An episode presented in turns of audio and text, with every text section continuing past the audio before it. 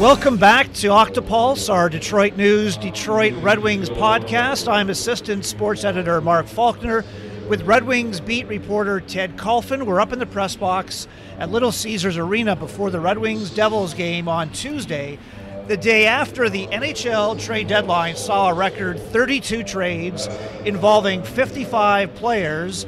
Most analysts gave Steve Yzerman a solid B for his moves at the deadline. Ted, what what grade would you give Yzerman? That sounds about right, Mark. Yeah. Don't you think? I mean, I, I, I would.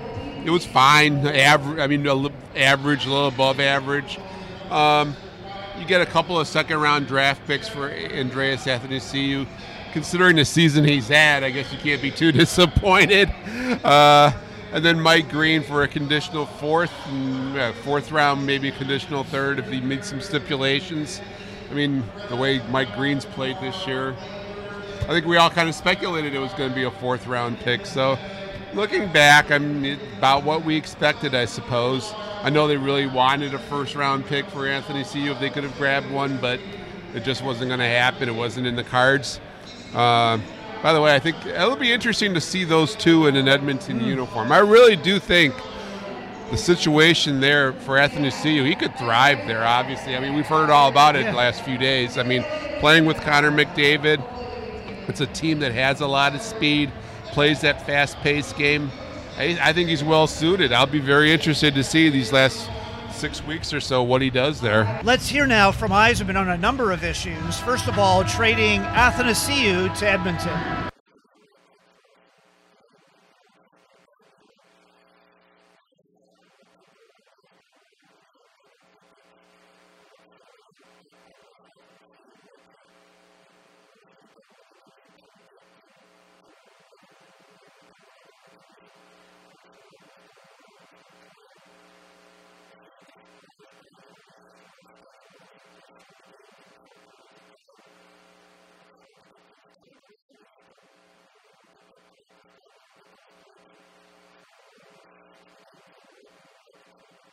Ted Yzerman said that Athanasiou never really got into rhythm after an early injury. Next thing you know, he's minus 45 and the team is mathematically eliminated from the playoffs. Did you ever get the sense, though, that Yzerman included Athanasiou in his core group of players? Or was Yzerman just waiting to unload Athanasiou when the right deal came along? I think there's a little bit of both there, Mark. I really Yeah. do think after, I mean, after last year, the season he had, I, I definitely think he was definitely part of the core group. But the opinions can change, and opinions on Mr. Athanasiou after the season he's had changed considerably. I don't think he was obviously at this point a part of the core, and it- for to get two second round draft picks, that's what they're building for, and that's what they want. And he was became expendable. Now, at practice this morning, you talked to Dylan Larkin about the Athanasiou trade. They've been friends for five years, going back to the 2015 16 season. And during that time, Larkin has 105 career goals. Athanasiou had 83 goals. Here now is Dylan Larkin.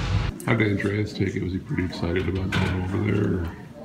Well, I don't know. I mean, I think he was pretty shaken up. I think you didn't really want to, you know, reality of it. He didn't uh, want to be moved. He was, was comfortable here. We, we had a good group. You know, he fit in with us, and um, but he's got a great opportunity. He knows that. He, he's excited for that opportunity with uh, the players they have, the, the weapons they have up front. He's going to fit in nice there. Larkin talked about all the weapons that he'll have. We talked about it right off the top. How do you see those two players though fitting in? Do they have a do they have a cup run in them? Can they get to the can they get to the Western Conference final? Well, Edmonton's been a surprise team, Mark. No question about that. I'd, I'd still be awfully surprised, I think, if they reached that point. But going back to the Larkin comments, I was kind of struck somewhat this morning. Just that trade did seem to have an impact. Some that little core group there of the Larkins, you got the Manthas, Bertuzzi's, Fabbris. They were a tight knit group, and I think it did kind of strike Yeah. them a little bit that you know one piece of that puzzle is now gone, and who knows in the future who could be next or whatnot. I mean, I think Larkin keeps on saying there's a little bit of a wake up call. I could see that.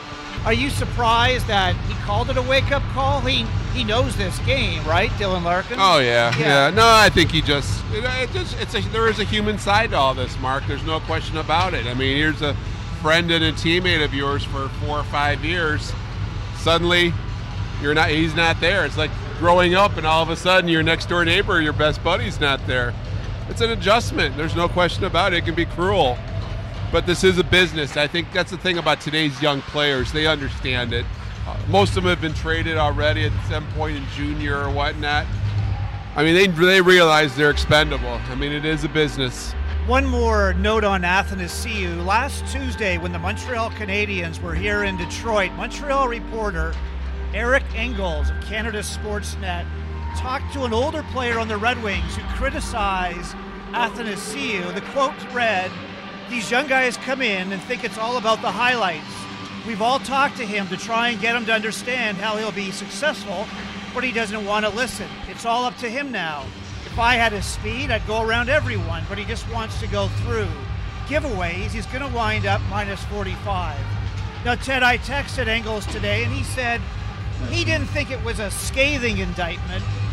I've watched Athanasiou since he was a 15 year old rookie with the London Knights, and he's come a long way during those five years. Do you think Yzerman, though, trusted Athanasiou, that he was a good teammate? I don't know if I could imagine Yzerman sitting down with Athanasiou at the end of the season, Athanasiou making $3 million and asking for this big contract, Right. if Yzerman didn't believe he was going to be part of the part of the future. Yeah, I don't think they were going to give him five, six million dollars. I re- I'm very leery all the time of unattributed sources, Mark. I, I just it just bugs me. I don't necessarily. I've never written that way. I've always been very leery of that. Uh, I just don't think it was as. But I don't. I just don't think he was a piece going forward. I really Don't. I don't think he was a Steve Yzerman type of player. He didn't have the grit. Uh, basically essentially a one-trick pony. I mean, he really is. He's all, all offense, doesn't really do too much. He can do the offense very well when things going his way, but not much of a defensive player as that minus 45 indicates. And he does doesn't have any grit either. So, I mean, there's definitely faults in his game. As we were saying off the top, the Red Wings also traded Mike Green to the Oilers for that fourth round draft pick, replacing the fourth round pick that Yzerman sent to Tampa Bay for Adam Erne. Here's what Yzerman had to say about the deadline in general, Green specifically, and how he didn't have to touch his core players, letting us decide who those core players are.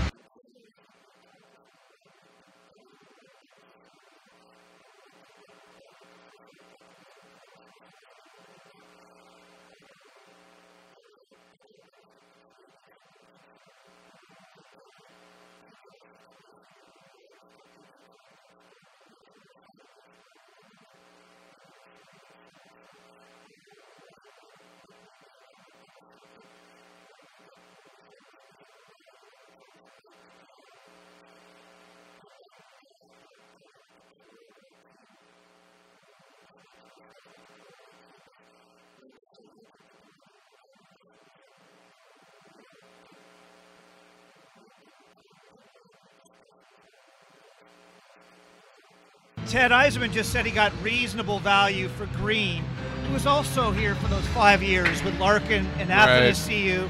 After spending 10 years with Alex Ovechkin in Washington at the beginning of the season, I talked to Green about watching Ovechkin finally winning the cup. Green wasn't there. And in fact, Green was really curious about the effort and the sacrifice it took Ovechkin and Yzerman to finally win. Again, I don't know if he's going to cap off his career with a championship in Edmonton, but it certainly is interesting hearing players learning from the Yzermans and Ovechkins on what it takes to be a champion. I just found it kind of disappointed that we. I don't think their Wings ever really saw Mike Green at his peak. I mean, he's been here for what four or five years. He was here. The last two have been so injury riddled. It was a shadow of what he was.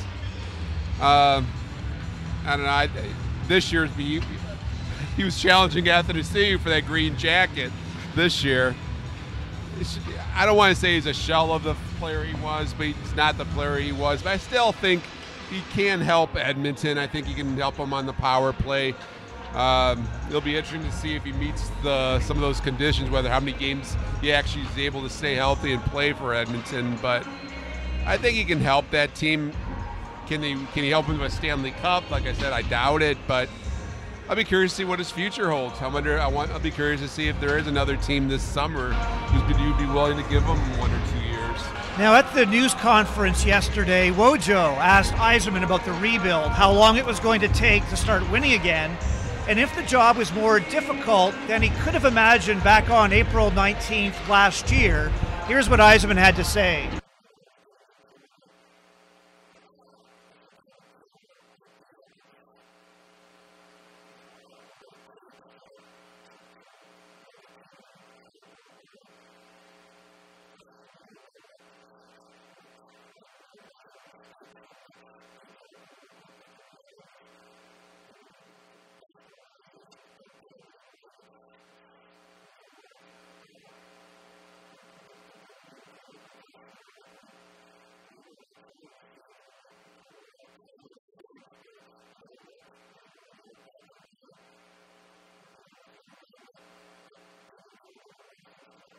Ted, we've talked about how long it's going to take just to make the playoffs. Carolina went 10 years before making the playoffs last year. Buffalo is at eight. Detroit's at four. The longest drought in Detroit's 94 year history is seven years from 1970 to 77. That's interesting, Mark. I think they'll challenge. I think we've talked about that before. Yeah, I think they will challenge that. I really do. Did you get the sense listening to Steve Yzerman yesterday talking about all the draft picks? Just how long, though, it's going to take. They have 10 this year, 9 next year. They've had 32 in the last three years.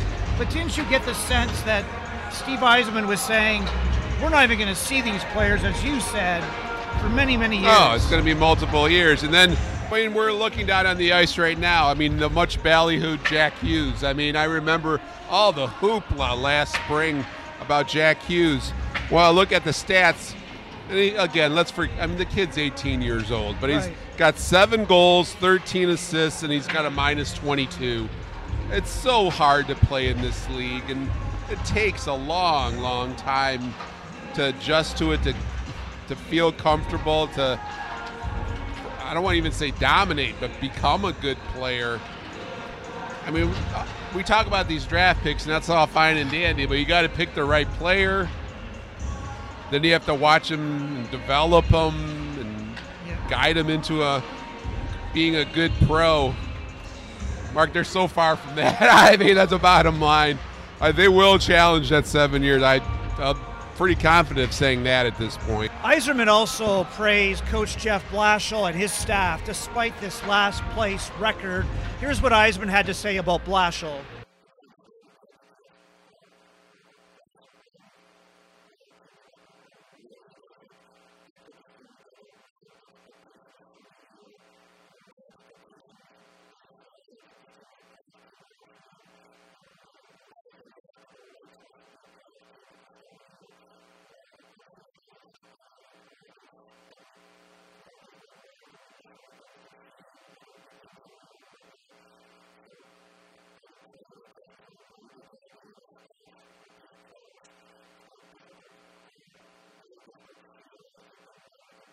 Ted, on the radio this morning, Mike Stone and Jamie Samuelson of 97.1 FM, The Ticket, asked Yzerman if the players needed a new voice after five years of listening to Blashill. And Yzerman reiterated his position that he'll sit down with Blashill at the end of the season and reassess things, assuming the young players continue to improve these final 18 games. What do you think Yzerman might do? Keep Blashill, even though Gerard Gallant and others might be out there? Fire him? Or maybe offer Blashill a job in the organization? I think there is a path here. I mean, Yep. let's face it, this is such a. There's no, ta- there's very little talent on this roster. Very little NHL talent. I mean, most of it's basically third or fourth liners or players who should or could be in Grand Rapids. I don't think it's a fair indication of Jeff Blashill's coaching ability. Um, do I? I still don't think he'll be back, but we have to take Steve Yzerman at his word, and there's some accuracy in those comments. I mean, I really do think you can't blame Jeff Blashill for this. I mean, there's no doubt at all. I mean, that, him and his staff have done as much as he could. I look at, I don't think he'll be back, but at this point, I wouldn't be totally shocked. I mean, you got to give the man credit. He's done as, probably as well as could be expected under the circumstances. One last uh, Yzerman clip. Here he is talking about the hockey fans here in Michigan and how they'll have to be patient as he tries to restore this team to respectability.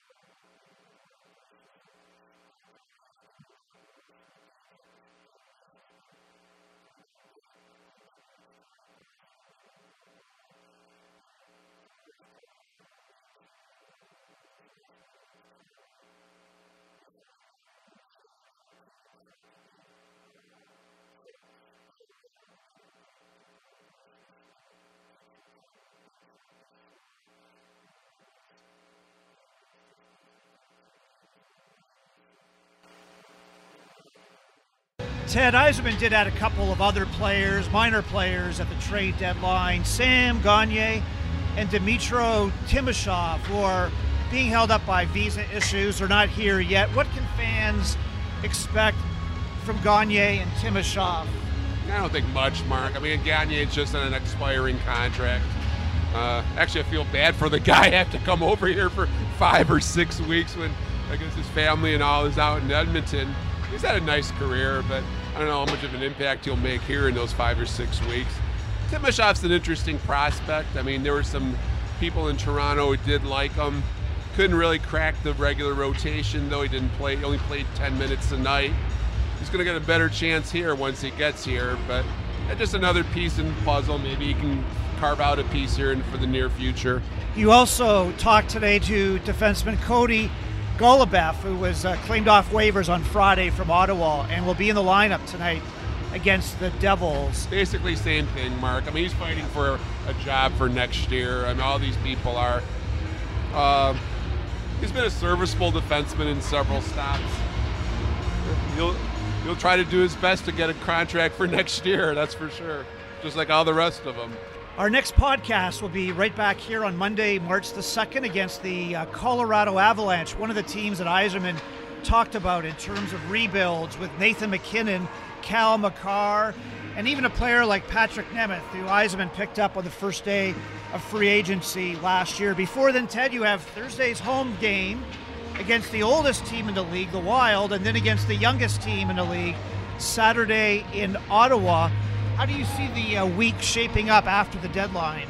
Mark, if they don't get a couple of victories here this week against the people that they're playing, they're not going to get a whole lot in the month of March. So it would behoove them to get some points here this week.